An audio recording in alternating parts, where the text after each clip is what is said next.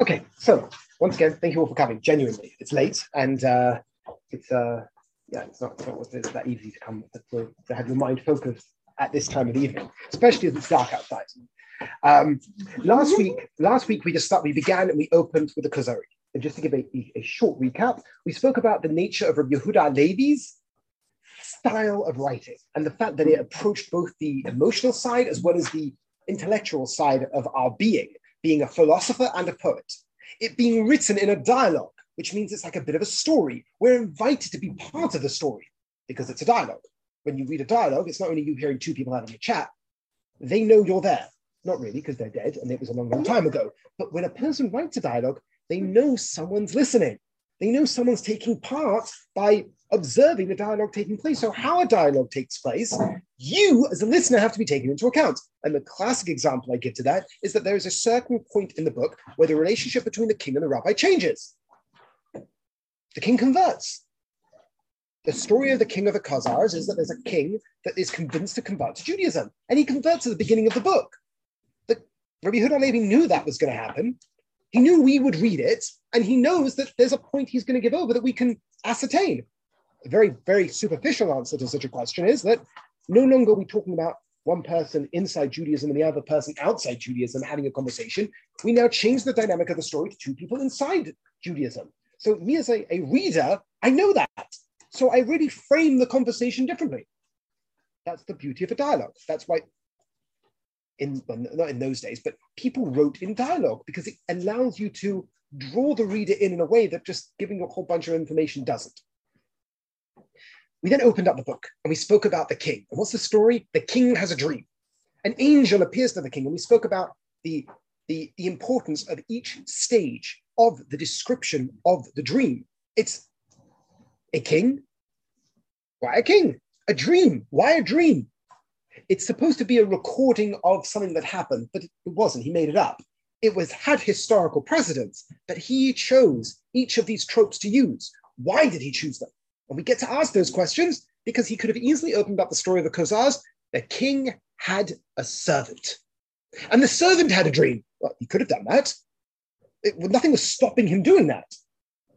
The fact that he chose to do the we can ask that question. Why a dream? Why does an angel appear to him? And the angel says, Your intentions are good, but your actions are not good. And this happens again and again, not just once, again and again once again, you get that reflective of the, the searcher, the seeker's life, that knocking that goes on the door, that cognitive dissonance, that, that, that, that, that, that um, what's the word? When you, when you experience something and something's not right, that can either be because you, as we mentioned in the story of Abraham, the idea of the uh, world that is and the world that should be distorts you, and you want to you want to find a solution to that. But also in people's life of searching, when people are searching, some people want to dampen down that desire to know truth and they just get on with life. And you can easily dumb down that searching part of you. You can, I, have got the, the, best way it's put to me is like people who are either people who are religious or people who became religious. People who are religious, when I when I'm uh, having a discussion with someone about like areas like this, they're like, oh yeah, I, I dealt with all that when I was younger. Like you what? And I dealt with all the philosophical stuff of Judaism when I'm younger. I'm good now. I think they're crazy. I don't understand what you mean you're good now. You're not the same person you were when you were six. Mm-hmm. You look at the world differently now. It means your questions should be different. You can numb it. Like I dealt with my philosophical questions. I now just do. I'm like, shouldn't philosophical questions follow you your whole life? Hopefully, I will read the Kuzari in a different way when I'm 60, when I've got that, hopefully, richness of experience behind me that I don't have mm-hmm. now. You constantly learn. That's, by the way, that's one of the scary things about being a teacher when I taught, sometimes I, I listen to my shiurim or my podcast that I give, and I'm like, actually, that's not bad. But sometimes it's very embarrassing. I'm like, I didn't I said that. With such confidence as well when I said it. It's a bit embarrassing because I grew. Same in philosophy. You want to your experience of Judaism to be constantly be updated and enriched because you're a different person. But you can numb that down. You can get on with life and get busy. And the, the knock keeps coming, or the dream, the angel keeps coming. Yes. Spend an hour every morning trying to decide if you believe in God and you believe in God and go to the you're never going to get credit for that. Uh, spend just as much time thinking as you do doing Absolutely, absolutely. So just to repeat the question, because that was the critique I got from a bunch of people. If, if, if, if, you're, if you're encouraging philosophical inquiry, there's got to be a point where you stop. Otherwise, how do you live? Absolutely right. There's obviously going to be a balance. There's a balance between having your foundations and working on your foundation to be able to solidify a certain foundation that from that point you can grow. And from that point, when you get there, you grow more. That doesn't mean you reanalyze your uh, base assumptions every day. It means that you you solidify certain things to an extent. At times, you may revisit things, but not obvious, not obviously the whole time. You wouldn't be functional. But there are certain things you will constantly revisit to improve upon. Take, for example, you mentioned the example of God. Hopefully, through our journey through the Kuzari, what we mean by God will change. The opening of the second part, he starts talking about negative theology, not describing God in the positive. In a second, in a second, in about three minutes, we're going to open up with the first chap the king interrogates. And for a lot of people, the way he opens up is a bit of bit jarring for the average religious person, because the philosopher starts describing Judaism and God and starts describing God in a way that we haven't often heard. We get that uh, it would be like, whoa.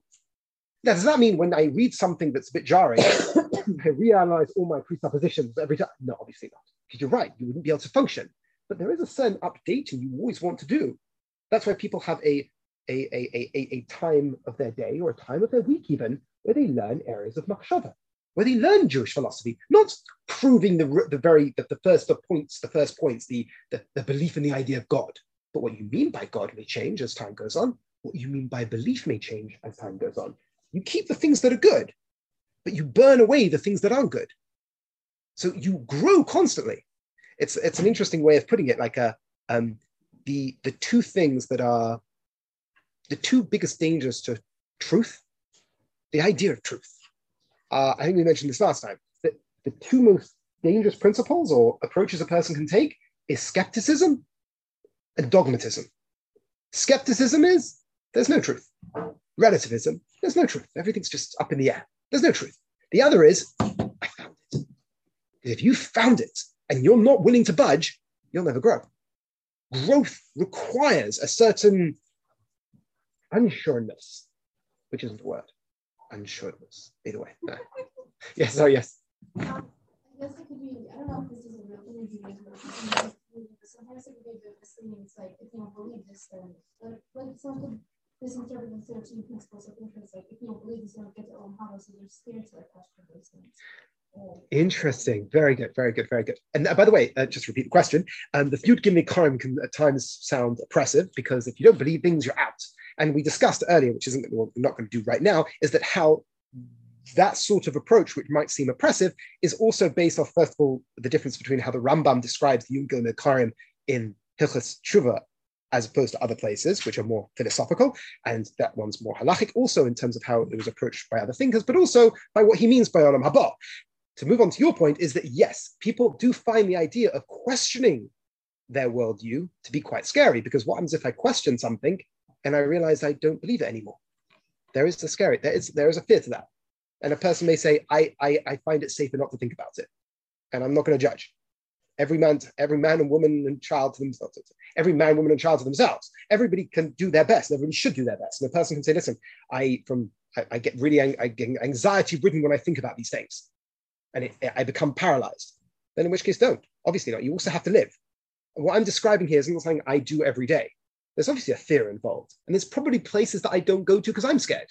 There's probably certain philosophical roads I don't go down. I can't think of them off the cuff, but there's probably areas I don't go because maybe I'm too scared to go there. So I do recognize that's definitely part of the journey. And maybe when I'm older, more mature, maybe I would go there. But that's the same for everybody. So it's definitely a, a, a point that I, is, is well taken. Um, so now we're going to open up with the king. The king, we discussed. Now he invites his first chap in. The king is seeking a worldview. Why is he seeking a worldview? Because he had the knock on the door by the angel. And he's going to introduce his first candidate. We're going to have four candidates. Well, more as time goes on because there's the Karaites, but in essence, we've got the king who interrogates a philosopher, a Christian, a Muslim, and then a Jew. to ruin the excitement for just a second, the philosopher, he allows to have his say. And we're going to look at what the philosopher says to see how this scientist, and it's a good way of describing him as a scientist, because in those days, philosophy and science weren't that different. I mean, they weren't different at all. You had natural philosophers, they were the scientists of the day. This was the worldview that people took, the way the philosophers describing the world. It's like, in a weird way, it's like science of today. Not that they have any similarities from a scientific standpoint, but the basis that if you want to know what people's basic philosophy is from a uh, Western point of view, science holds a big prominence in our lives. A very high level of authority. You saw that played out in the pandemic. It was for, for good reason. People, in America, it was obviously a bit more complicated, but people listened to the science. The science was telling people it's dangerous to X, and people listened. In which case, you have a situation where a philosophy, as in a way of categorizing and structuring the world, can have a lot of prominence. In Rabbi Yehuda Halevi's time, it was a combination of Neoplatonism and Aristotelianism, as interpreted by the Arabic philosophers. We're going to go into it slightly, not too much, because we don't want to get bogged down in ancient metaphysics, but some of it's going to be worthy discussing for our purposes. But this is the, let's call it, this is almost the dogma of the time. But it's important to point out when Rabbi Yehuda Halevi has allowed the philosopher to say his piece, he doesn't disagree with him, as in prove him wrong. And that's important to point out. The king will respond, and Rabbi Yehuda Halevi as the rabbi will respond. But the response the king gives to the philosopher, this whole structure of approaching the world through your intellect, the king responds to the philosopher. That's lovely, but I had a dream. And an angel spoke to me and told me I'm not doing something right the way the philosopher describes what a person should do, he doesn't really care what you do. He doesn't dismantle the philosopher. He doesn't prove the philosopher wrong. And that's important to point out because Rabbi Yehuda Halevi isn't in the business of showing that philosophy is stupid. He's going to try and show us that philosophy is not the way you'll find ultimate meaning in life. Philosophy in abstraction, in terms of the, the philosopher here, is not going to lead you to meaning and religion and purpose. But it doesn't mean it's silly. And that is reflective of our time we can experience the world through the lens of science. But if you want science to give you a purpose, if you want science to give you morality, if you want science to give you an ought or a reason to be, you're going to be very lost because it won't give you one. Science and philosophy in this respect will, as far as Rabbi Yehuda Halevi is concerned, it will, will, will tell us how we can approach the world, but not give you ultimate meaning, even though the philosopher actually does a good job of it, far better than a scientist of today would be able to do because they were already more gaudy than the science of today is. But in a similar way, when we approach science today, we respect and appreciate the scientific worldview, but we don't go to it for our meaning. We don't go to it for our purpose. Do we hear the distinction? The distinction between meaning and utility. Science gives us utility. Science doesn't give us purpose. In a similar way, Rabbi Yehuda Halevi's king approach responds to the philosopher, not by dismantling him, but by saying, that's great, but I had a dream. That's once again, he's not proving anything here. He's allowing the philosopher to stay, but just saying it's not answering my question. I have an existential angst. I'm looking for purpose. I'm looking for meaning. You aren't providing me with that. But what he actually says, the philosopher, is going to be very useful to us. And that's why Yehuda Halevi gives him quite a, uh, a, a, a, uh, a, speech. Okay, who would like to read? Who's an up? Go for it, please. Um, from He inquired of a philosopher concerning his religious. Yeah. He inquired of a philosopher concerning his religious persuasion. There is no favor or dislike in the nature of God because he is above desire and intention. A desire intimates a want in the person who feels it, and not till it is satisfied does he become, so to speak, complete. If it remains unfulfilled, he lacks completion. Excellent. He is now describing God. Remember, this is a philosopher here. He's using our language. He's describing God. I think I'm going to read it, but pay attention because if I start reading something that's not there, definitely correct me. Just because of the audio, I realize that people wouldn't be able to hear it from from that. So if I if I start reading something that's not there, just be, uh, feel free to correct me. Um, but thank you. Exactly. We've just read the philosophy. To read a bit more, God therefore does not know you, much less your thoughts and actions, nor does he listen to your prayers or see your movements. Okay, so so just to just give you this what we're going to do here. This is a really a really useful structure to use by a, a, uh, Rabbi Shalom Rosenberg. Rosenberg. He's a professor in Hebrew U who uses an idea from a um, a, uh, a 19th century Jewish philosopher Jewish philosopher called Franz Rosenzweig. He gives us a star, and this star is, is, is a, a beautiful map to be able to pin onto it really interesting philosophical ideas, and we'll come back to it the whole time. He draws for us a star. He puts God here, he puts man here, a woman, eh, and the world here. These three, any philosophical system you will deal with that's approaching the world in a complete sense has to address these three points. The philosopher has discussed God. Just to finish off the, the structure he gives, he gives another triangle which he calls creation, revelation, and redemption. And the reason why this is uh, quite cool is that the relationship between creation and revelation is God. The relationship between God and man is revelation. And the relationship between man and the world is redemption, where the world is going. It's quite a clever structure. And any philosophical system will be taking apart one of these ideas or disagreeing with the relationship between one of these points. And why it's super cool. he gave theological content to a symbol that we didn't really know where it came from. He's not saying this is why it's like this. He's saying it's it's, it's he was able to give it with this a, a, a meaning with this structure. So just move that part away just for the, the board, you can probably you can look anywhere online and they'll show you this, uh, this structure. For now, the philosopher's describing God. How does the philosopher describe God? God is perfect. Let me ask you this. You're all Jews. Is God perfect? Yeah, for sure. And the philosopher will say, really? Your God's perfect? Does God know you? Of course he does. So before you were born, God didn't know you. Well, no. I mean, God's perfect, isn't he? Yeah, yeah, definitely God's perfect. In which case, who was God before you were born? And who's he after you were born? The philosopher's saying, my conception of God is way purer than yours. You consider yourself monotheists, but you're like a dirty monotheist. Your God changes. Your God knows particulars. My God is perfect. When I say God, doesn't know that you pray to it. There's an ant somewhere down the road, probably. Do you care? No, that particular, no one cares. If all ants disappeared, you'd care. But the particular ant? No, of course you don't care. It's just so beyond you. Not because you're limited, just because it's just a different world. The philosopher's saying that's what my God is.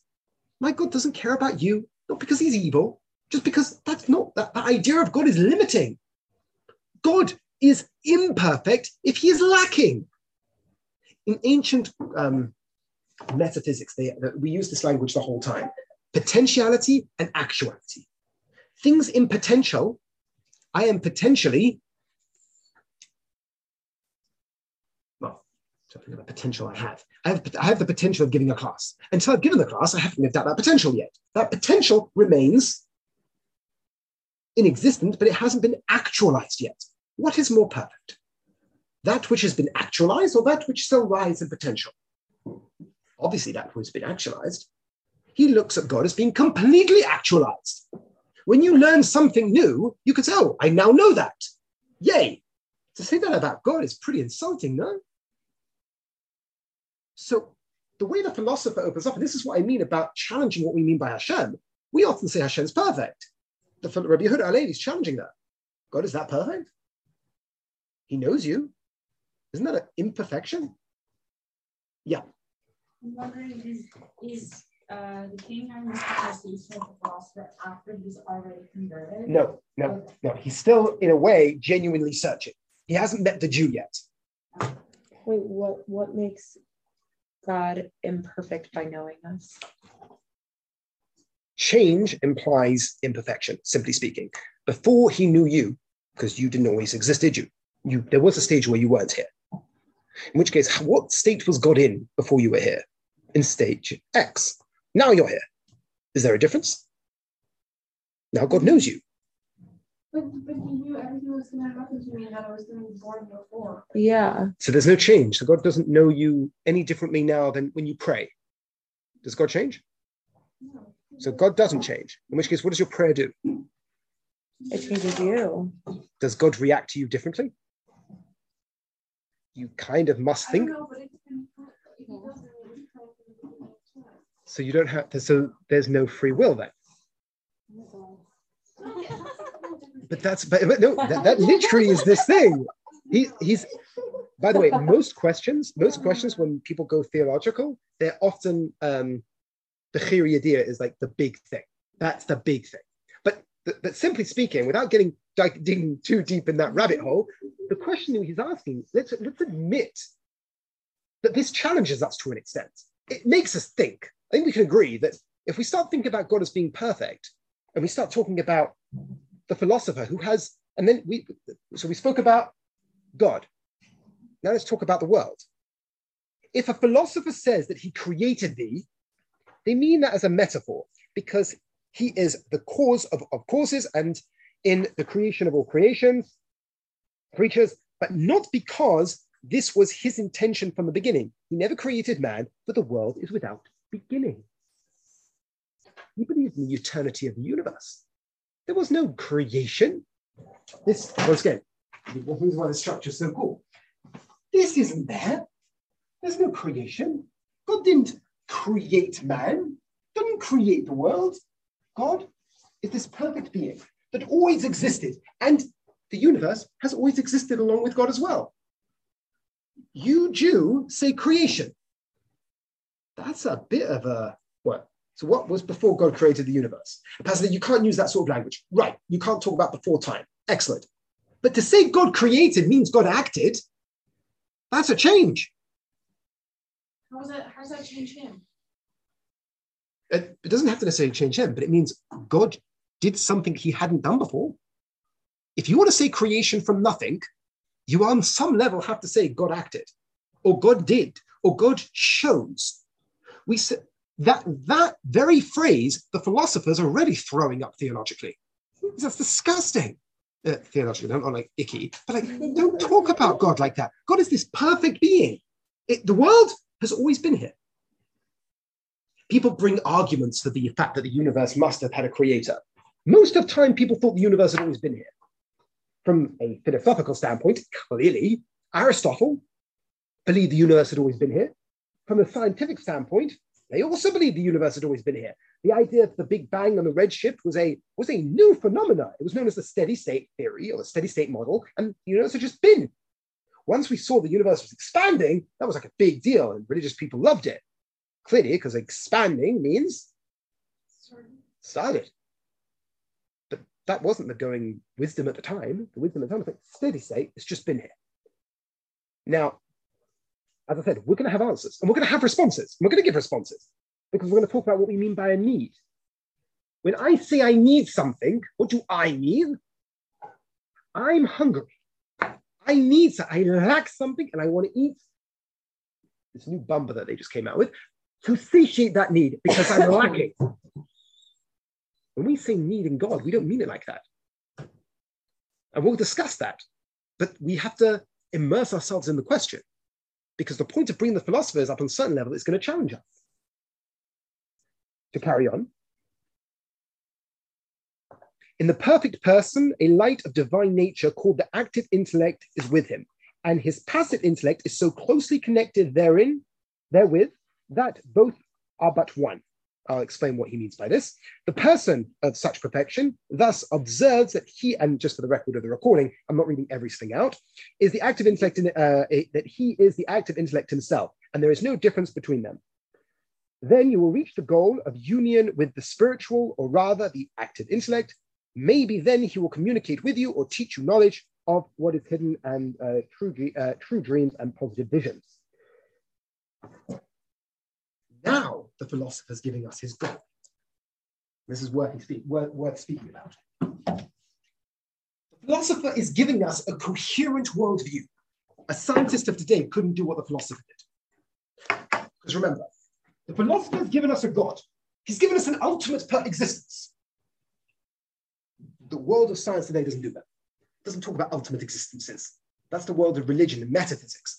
The world that we experience of science today is very objective. It doesn't talk about essences, doesn't talk about the true nature of reality. Our philosopher is, and this is why you can see that he's giving you a coherent worldview. He's presenting the king with a way of looking at the world.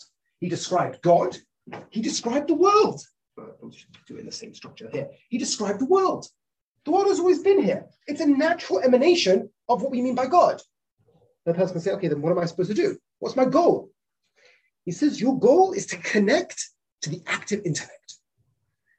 Now we have to, I, am going to do this really bekitzur, but it's worth doing. Ancient cosmology, or the ancient way of looking at the world, what's the big question of spiritual people? How does God, who's there, connect to, how do I exist? In the world of the mystics, they call it tzimtzum, that retraction. How do you make that jump? People always have an issue with this. So much of philosophy and theology is trying to deal with this question of how do you bridge the gap from the transcendent to the terrestrial world? Our philosopher, in the lines of Aristotle, Plato, and the um, Arabic philosophers, had a certain structure of the, rea- of the world we live in. The Rambam had something very similar. If you open up the Mishneh Torah, he'll describe something very similar. And if any philosophy professors are listening, they'll probably get very upset. But in a very basic way, they looked at the idea that there was this ultimate source called God. It wasn't a dude, it was a purely spiritual being. And to use our language from before, it was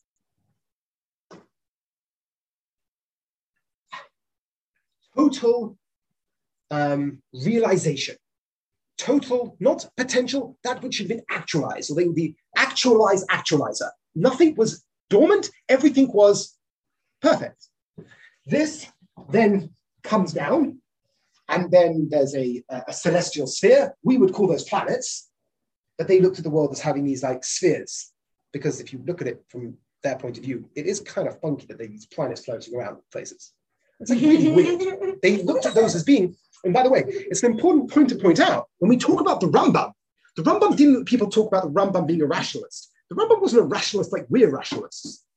Like we say rationalist, we mean a scientist. The Rambam looked at the world as being like alive with inter- intelligences. Like the celestial spheres were spiritual beings. They were in some way perfect. We don't look at it, we see rocks. But that doesn't mean there's this whole approach is useless. We may look at it as being a bit silly, but there's, there's a, a truth that they're trying to give over. Now, this spiritual energy comes down in spheres. Anybody hears the language very familiar? There are spheres. This is, and by the way, you know, I, taught, I said that Rabbi Yehuda Halevi is going to be the, the source for so many ideas that we see crop up in Judaism. You'll see it everywhere. The spheres. Now, this, as I said, you, you, you um, and then, uh, without going into all the names of the different spheres, all these are controlled by angels. And when they say angels, they don't mean flappy uh, Christian angels. They mean angels as in intelligences. And this makes its way down from the God, little g, because it's not necessarily a, like a, a, personality, but it's like the, the ultimate source works its way down till the active intellect. All these are separate intellects. They're intellects, as in purely spiritual beings that flow down from God in a purely spiritual way. Until one point, the sphere of the moon. What's the closest sphere to us? The moon. Mm. So they looked at the moon as being the last sphere between us and the active intellect. The active intellect gave over pure spiritual potential, uh, spirit, pure spiritual actuality. The moon, on the other hand, is the first introduction of matter. Matter is potential. This is a bit weird, but just bear with me. Matter is potential. That's what matter is. Matter has not been realized. That's why when you have an object, a brick, it hasn't been had its potential lived out until you build it into a house. Matter is that non-spiritual stuff. Because once again, we ask that question is how do spiritual systems make that jump? How do spiritual systems make that jump from God to stuff? It's a problem. How does God become non God? Because that's what we mean by creation on some level that which isn't God. How do the philosophers make sense of our material world? Every spiritual system is going to grapple with this question. The philosopher's answer is the moon. We don't have to look at it as the, as the, the rock in the sky, but there was something that lays between that introduces to our reality matter. Matter is potential. You still have that which comes down from the active intellect, which is leads you back up here. So, by way of the goal of the philosopher, here's me. When I see something in the world, or I um, I see things in the world, I realize something in my mind. My passive intellect, my mind, which once again, that for a, for a philosopher, the most spiritual side of you, and not only for a philosopher, also for us today, if you try and think of the most spiritual side of you, what comes to mind? You could think your emotions, maybe, your intellect, your mind, your reason. There's a reason why they looked at the reason as being the most uh, spiritual. It's because it's like it works. There's something ethereal about it. There's something perfect about reason, mathematics. You actualize your potential by actualizing my passive potential. I connect to the active. And when I can do that, what am I doing? I'm making my way up. By act- actualizing my passive intellect, my mind, which is dormant with so much potential, when I actualize it, I connect to this. When I connect to this, I make my way up. Thereby, I become directly connected to ultimate reality. That's the goal of a philosopher. That's the goal that the philosopher is introducing to the king. I not only have a conception of God, I not only have a conception of the world, I have a goal and then once you're connected to ultimate reality, once again, this sounds familiar. What are we trying to do as religious people? Take whatever religion you want. You're trying to connect to God. He's describing the same process here. It's slightly secular, but he's describing the same process. He's, connect, he's giving you a purpose. We're going to discuss how Judaism will respond to this. But this is the structure he's painting out. Questions? You had a question. Um, I think before I was just wanting to clarify more kind of like passively reference potential and potential. But a way, a, way of, a, way of, a way of another way of looking at it is it's what's called an epistemology. Epistema in Greek means knowledge. Epistemology is how you understand the world. How they understood the world or how they understood you gained knowledge is that you had your intellect, your mind, they didn't look at it as your brain, that your mind saw something in the world, a particular instance of a tree. At which point, that knowledge was actualized in you. You were then that potential knowledge became actualized. It was there in potential, it was actualized. That process connects you to the active intellect to the point where you are able to perfect yourself to the nth degree, where you are just connected, you then work in, you are then become a channel for divine energy. You, you, how do I, how do I put this? You've got the example of a, um, uh, so once again, you'll see this idea crop up. We, we, we speak about within Judaism. You ever heard the idea that you're in the womb? And when you're in the room, you learn the whole Torah? Mm-hmm. And the angel flicks you and you forget it all? people say, what's the point? Why do I have to? Because the potential's always there. So you see these ideas, that, these ideas are foundational to, to world spirituality. This is the philosopher presenting his worldview now.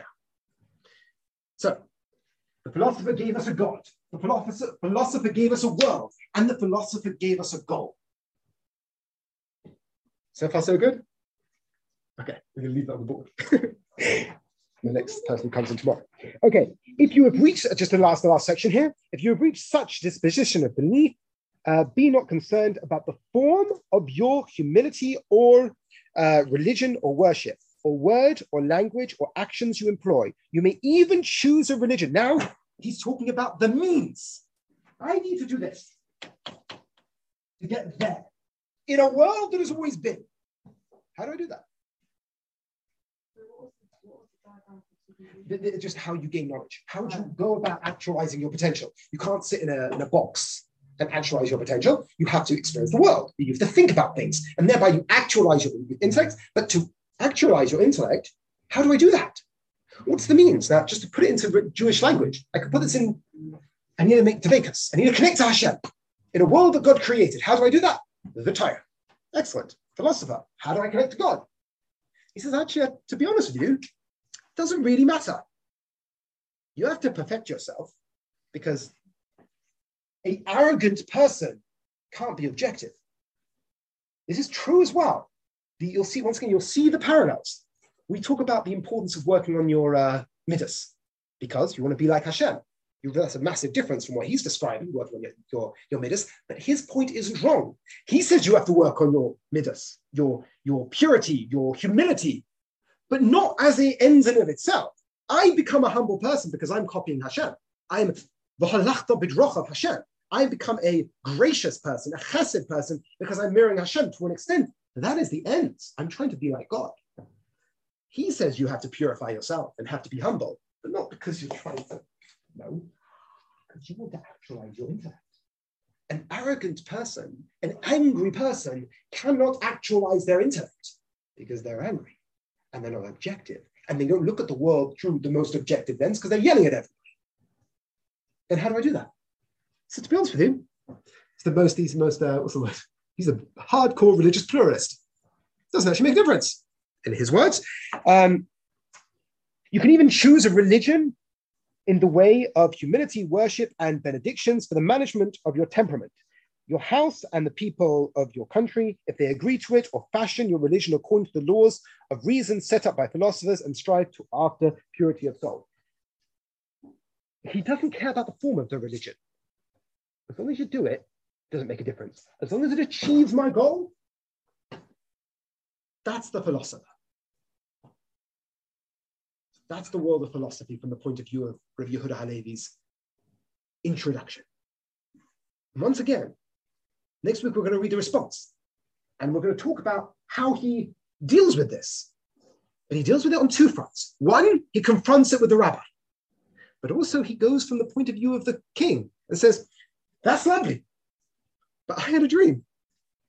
And the dream said there was a problem with my actions.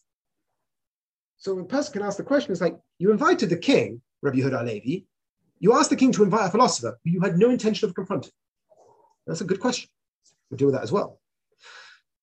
But for now, we've seen how the world that the philosopher puts on the table, how does he approach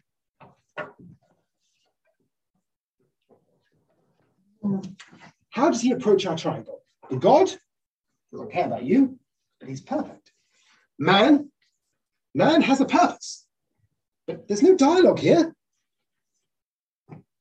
The philosopher is using our language. He speaks about God, he speaks about creation, he speaks about purpose. But this isn't the world that we live in. That's not the world of Judaism. By seeing contrast being expressed in a almost a quasi convincing way, you can imagine someone getting behind this structure.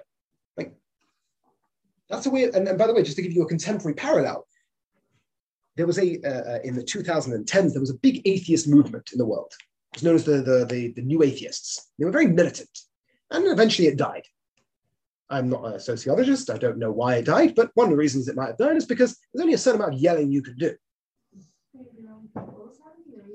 Not yelling, they were yelling at religious people, not obviously physically yelling at them. They were very polite and very articulate and very gentlemanly. You had um, Dawkins, Sam Harris, Daniel Dennett, and Rich, uh, Hitchens.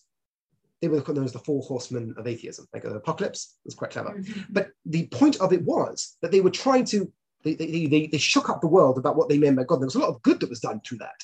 But eventually, there's only a certain amount of no you can do without giving a purpose. Like, okay, you don't believe in God, excellent. Thank you. Now what? No, it's not my job. Well, guess what? If you dismantle everybody's worldview, you kind of have a bit of responsibility to offer them something in return, which is why you had culturally other things emerge. But there was another thing that became more popular as that time, as within that time. Stoicism became very popular. Stoicism as well is a way of looking at the world, and it is a purposeful way of looking at the world. It talks about God not in the idea that God calls to you and you dive into God, but it has a worldview. Aristotelianism, in certain circles, became popular because it was a secular religion that gave a purpose and something to strive towards. Um, it, it's, it's, it's, a, it's a Hellenistic um, philosophy that was very much developed and uh, um, cultivated by the Romans. You have Marcus Aurelius, you have Epictetus, you have these uh, big time, and in the modern world, you have, um, what's his name? John Holiday, I think his name is. Either way, he wrote a very famous book called The, um, the Daily Stoic. And he's, it, it's, it's very popular and it's, it's a lot of wisdom in it. But it became a worldview for people because you need nature abhors a vacuum. You're going to choose a worldview. The question is, which worldview are you going to choose? Or you can deaden your desire to choose a worldview. Um, so, uh, yeah, so the philosopher gave us a God. The philosopher discussed man, the philosopher discussed the world. And he said the relationship between all of these are there was no world that was created. This is a natural outgrowth of that. And the relationship between man and the world, we have our purpose. This is what you're supposed to do. And in a way, this is like akin to prophecy. It will start, you will start acting differently when you have that channel open. Yes. So what was the relationship between God and the world then? God, it, the world is just a natural emanation of God. It has always been here. Um, so with the, with the purpose of trying to obtain active intellect, is it also just to clarify, is, it, sa- is the philosopher saying that by obtaining active intellect, you're like kind of tapping into God? Yeah. Okay. As I said, you can you can use you can even use Jewish language. Yeah. I, opening up the channels when people when when when mystics speak about the idea of you doing certain mitzvahs to open up the the shefa it's the same sort of language doesn't mean it's the same philosophy obviously rabbi Yehuda Halevi is opening up with this because he's showing us a almost like a, a a structure which he'll make use of he's not going to negate it completely um and so we're going to discuss next week the king's rejection of this and why at each stage, how would we respond? And, and you know in the next last five minutes, I think because we, we, also have to deal, I'm going to just speak briefly. How would we respond about God not being perfect? Why did God create the world? Well, you're supposed to be defined perfect God. Excellent. Uh, the, so to put it another way, if I have a game of chess, this is the way one of my uh, teachers put it. If I have a game of chess with God, and God just has his king, can he beat me? Yes. Hashem? I don't care how powerful he is. If he wants to play chess, he's got to play chess. If he wants to play magic chess, he can play magic chess. But if you play chess, you play chess. If I say God needs to play chess, am I using the word need in the same way of my Bamba? No. I want Bamba because I'm lacking the taste of Bamba. I want to fulfill that need. If God chooses a state which requires something of that choice, that's not the same sort of need. If we say Hashem created the world because of chesed, the philosopher would say, Yeah, I do chesed when I want to feel good. Yeah, but maybe we have a different conception of chesed. Chesed isn't because of a lack, chesed is because of a desire to do good. When we say Hashem wants to give, we don't mean that because of a lacking. We mean that because of something what we mean by Hashem is good that wants to give. How you, the terminology you use in relationship to these concepts really does matter. That would be a response to saying God isn't perfect because you say he needs to create the world. Yeah, but when I say need, I may not mean what you mean when you say need. And when I say do good, I don't mean why I do good. When I do good, part of the reason I do good is probably to feel good about it because of a lacking of my insecurity. When I said Hashem does chesed, if I mean something else. My conception of chesed, may, when I relate it to God, may be something slightly more profound than just wanting to do good to feel gooey inside. So those are going to be the areas of the response. When we say that, and that, that deals with the world and man's purpose in the world, we think revelation and the idea of Hashem communicating with us is real. And that's where Yehuda Halevi is going to develop that further. Thank you all so much for listening. And um, yeah, so pause it.